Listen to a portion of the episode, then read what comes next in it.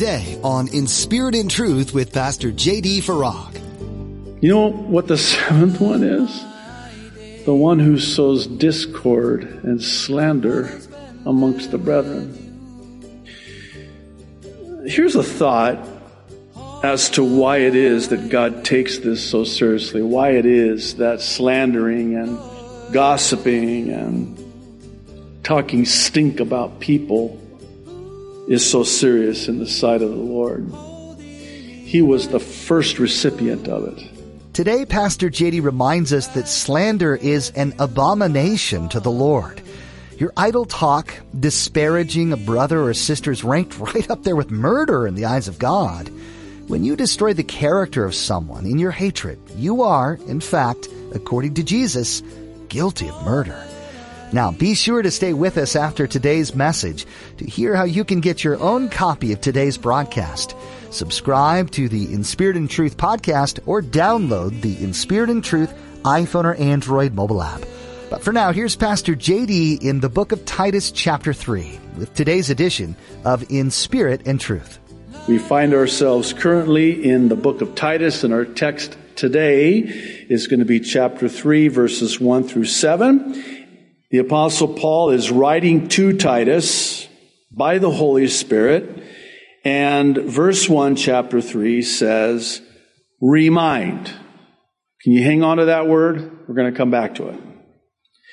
Remind the people to be subject to rulers and authorities, to be obedient, to be ready, to do whatever is good to slander no one, to be peaceable and considerate, and always to be gentle toward everyone.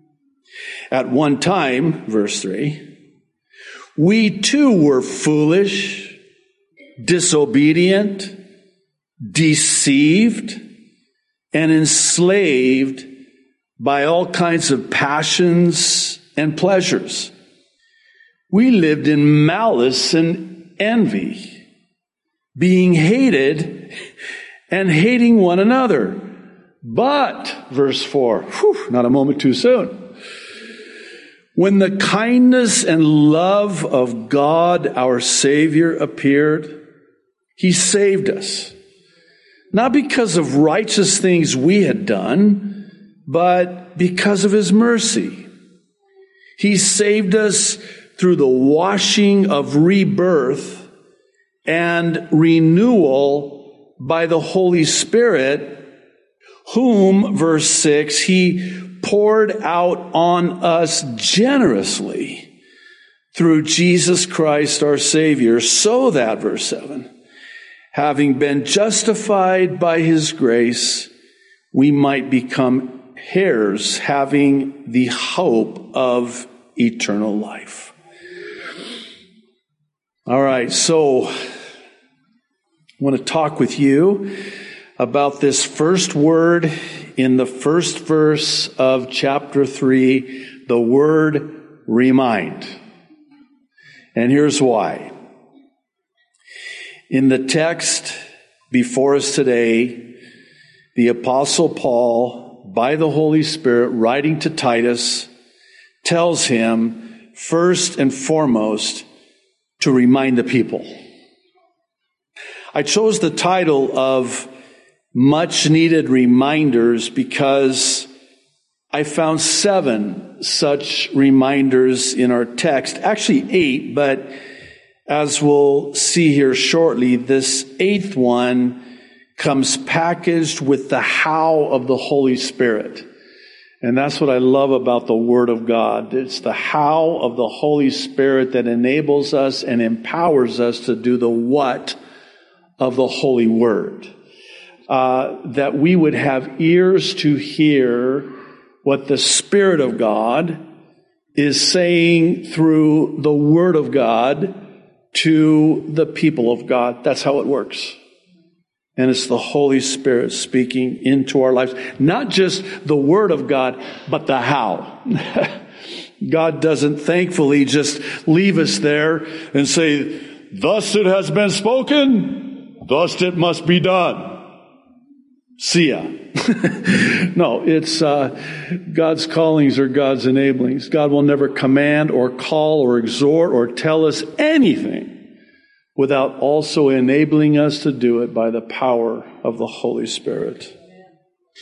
The first one is in the first part of verse 1, and it's that of respecting authority. Here, Paul starts off by telling Titus to remind the people to be subject to and respectful of those in positions of authority over us. That's a biggie. That's a good place to start. Wouldn't you agree? Would you also agree that we live in a day and age where there's no respect for authority. Not only is there no respect for authority, there's wholesale disrespect and disdain for authority. Now, again, we need to keep in mind the word remind because this is nothing new. Titus is being told to remind those in Crete of all of these things. they needed to be reminded of this. And I would suggest that so too do we need to be reminded of this. Show respect for authority. When you disrespect those in authority over you, you dishonor God. You dishonor God. The second one really ties into the first one. It's in the second part of verse one. And it's that of living obediently. So Paul, about respecting authority, says that really the Christian life should be marked by one's obedience. Be obedient. Obey the laws. Now, let me hasten to say that this is not to say that we're to obey the laws or those in authority when doing so would mean that we disobey God. Think about in the book of Acts when the disciples said, Hey, if we are given this choice that you're basically giving us and forcing us to stop preaching in the name of Jesus Christ, we cannot do that. We have to obey God rather than man. By the way, this is probably important to mention as well. Uh, please don't miss this. We do respect authority, but you never obey those in authority over you if doing so would mean that you would have to disobey God or His Word. This is a biblical truth, dare I say, that has been taken to an unbiblical extreme, if I can say it like that. Well, this brings us to the third one and the third part of verse 1, and it's to do good. Interesting to note that Paul doesn't say be good. You notice that? He says do good. Do good, what do you mean? Well, do good and be at the ready, whatever the situation. The Christian should be the first in line whenever the Lord presents the opportunity to do what's right, to do good, because that brings God honor, that brings God glory. Let me flip that around. I don't want to, but maybe I need to.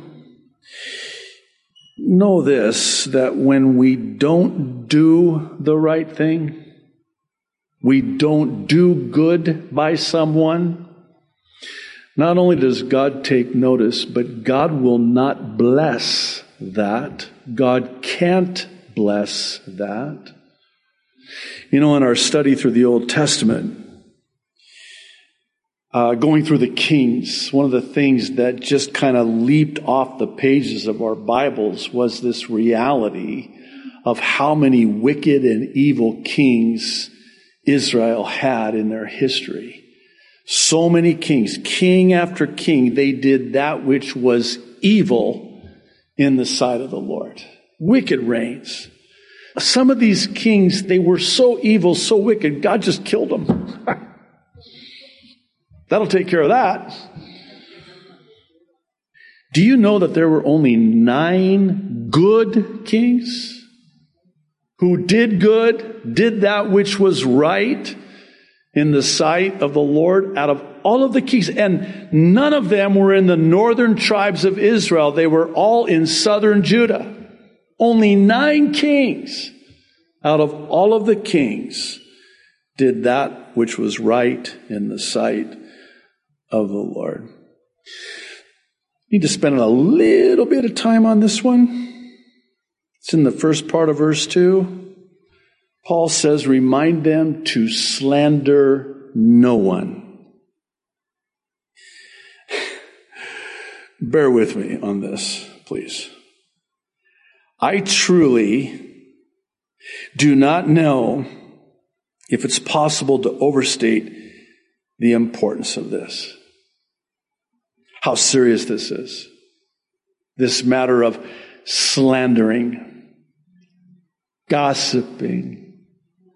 You know, in the epistles, one of the things that is really striking to me when Paul does one of his lists, we're going to see one of those here at the conclusion of our time together in God's Word. But you know, those lists where Paul goes on to list murderers, adulterers, I mean, oh, well, I haven't killed anybody. I'm not a murderer. I'm not an adulterer.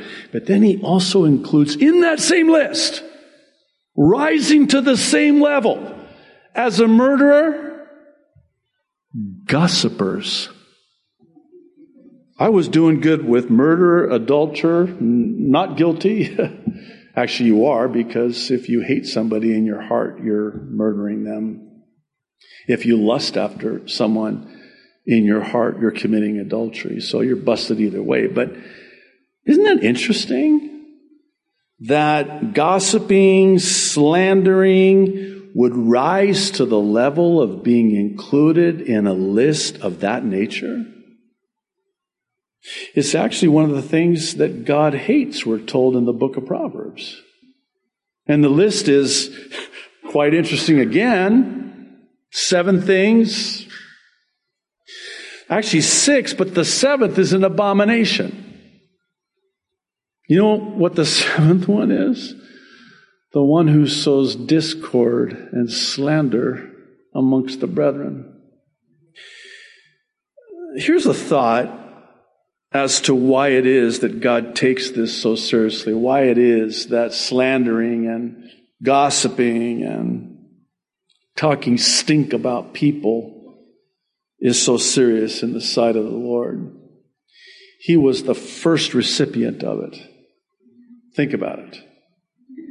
In heaven, Lucifer, the first slanderer, the accuser of the brethren, who scandalously divided the heavenly host. That's why because of what it does. Why is that particular one on that list in Proverbs an abomination? Because of what it does to God's people. You know, where Jesus said that he hates divorce, have you ever asked yourself the question of why? Please know that he doesn't hate the divorced no, he hates divorce. Why does he hate divorce? Well, a couple of reasons, chief of which is that the marriage is a microcosm of our relationship with Jesus Christ as the bridegroom supremely. That's why. But here's a more practical reason. God hates divorce because of what divorce does to the divorced. God hates division because of what division does in his church. That's why he hates it. That's why it's an abomination. Turn with me and join me in Psalm 101. I want to read verse 5, and there's a reason I'm asking you to turn there because, whew, This has got fire coming off of the pages of your Bible. Listen to this. Whoever secretly slanders his neighbor, him will I destroy. Whoa. The one who has a haughty look and a proud heart, him I will not endure. Wait a minute. At first read, this is uh, almost disproportionate. You're going to destroy somebody that talks stink about his neighbor parking in his driveway? Isn't that a little, you're going to destroy him.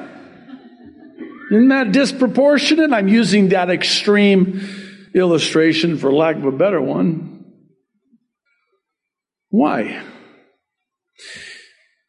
Here's what I'm thinking God has to. He has to destroy the slanderer before the slanderer destroys. Can I say the same thing again a different way? And you see this, by the way, replete throughout the Old Testament. And this is where people wrongly portray the God of the Old Testament as a, a judgment, judgmental fire and brimstone God. I think that's a misrepresentation. It's not God's will that any should perish, but that all should come to repentance. How many times do we read prior to the destruction where God gave them so much time in his long suffering, slow to anger, loving kindness and mercy? and they would not repent. We saw this in Isaiah chapter 9. Isaiah is prophesying the coming judgment on Judah. The Assyrian army is going to invade Judah. And he says to them, this could have been avoided. But you turned away from me instead of turning to me. And so I had to judge you and allow this to happen to you. But four times we read this. My hand is stretched out still. That's the mercy of God.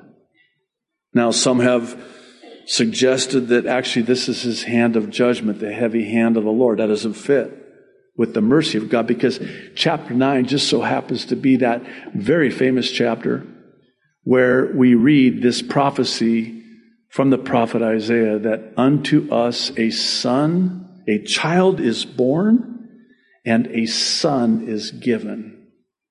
And we love to quote it, sing it during Christmas. But that was the promise of the coming Savior. Savior, who by grace would save them if they would believe in him. That's the mercy of God.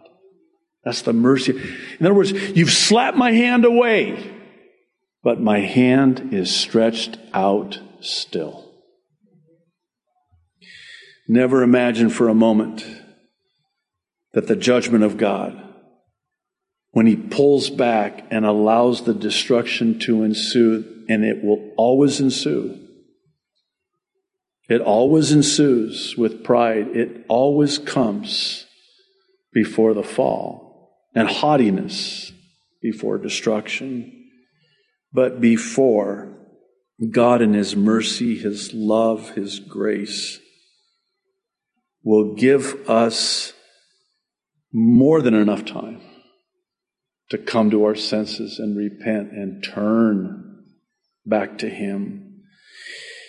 One last thing, and I, I doubt you'll be surprised that I'm going to bring it up, but I have to again. I really don't want to, and the Lord knows my heart. But on social media, from Christians, and dare I say, sad to say, pastors who slander others. God takes notice of that. Those social media posts. You're slandering. You're creating division. And that's an abomination in the sight of the Lord. Let's move on. Some of you are saying, Thank you, Jesus. Let's move on. The fifth one is in the second part of verse 2, and it's be peaceable. Now, here, Paul talks about being peaceable, which carries with it the idea of being a peacemaker and living at peace with everyone inasmuch as it lies within you. This is actually what Paul wrote to the Romans in chapter 12, verse 18. He says, if it is possible, now there are some times where it's just not possible, but if it's possible, as far as it depends on you, live at peace with everyone. Can I take it a step further and suggest that this would also imply that we're to make peace inasmuch as much as we're able, if it's possible, as far as it depends on us. I think it was Oswald Chambers who said it. It's always stuck with me. I've never forgot it, and the Lord has reminded me of it more times than I care to mention. But he said, It's not have you been wronged, it's have you wronged. That changes everything. It changes the whole complexion of everything. Yeah, but they really wronged me. No, no, no, no, no. Did you wrong them? Well, I'm not going to make it right with them. They need to make it right with me. Are we talking marriage here? Can we talk about that? We're going to anyway, just because of that look that you just gave me. How about that? The husband the wife out of fellowship with each other for days. Oh, we, we call it the silent treatment. They need to come to me. They need to make it right with me because they wronged me. Oh, really? You know, guys, can we just talk for a second? Wives, just give us a moment here and don't elbow your husbands when I say this. You know, we talk about, well, I'm the spiritual leader in my home. Okay. And rightfully so. But why is it, guys, that we, I'll put myself in there. My wife's here. I have to. but why is it that we want to take the spiritual leadership in all of the areas except taking the lead in this? Thanks for joining us for today's edition of In Spirit and Truth with Pastor JD. We hope you continue to be encouraged in your faith as we learn from the book of Titus together. When Paul wrote the book of Titus, he wrote that truth might be taught in order to grow the people's faith. It isn't the paint color on the walls or the carpet on the floor that matters in the church. What matters is that the Word of God is being taught so that all might believe. Are you being taught and dwelling on truth today? If you'd like to hear more of Pastor JD's teachings in this Titus series, you'll be able to find them at calvarychapelkaneohe.com. Maybe as you've been listening today, you've become aware that you don't have a personal relationship with Jesus. You may already read the Bible and you may even attend church, but have you surrendered your life to Christ? If not, today's the day to make that change. If you're not sure where to start, please visit calvarychapelkaneohe.com right now and find the ABCs of salvation under the resources tab. This will give you step-by-step instructions and will answer questions you might have about why this is important. We also encourage you to be part of a church. If you're ever in or near the Kaneohe area, we'd love to have you come join us. Come visit Calvary Chapel Kaneohe on Sundays and Thursdays for a time of worship, fellowship, and in-depth Bible study with Pastor JD. You can find service times and directions on our website. Again, that's calvarychapelkaneohe.com. Thanks for being part of today's listening audience. Join us next time on In Spirit and Truth.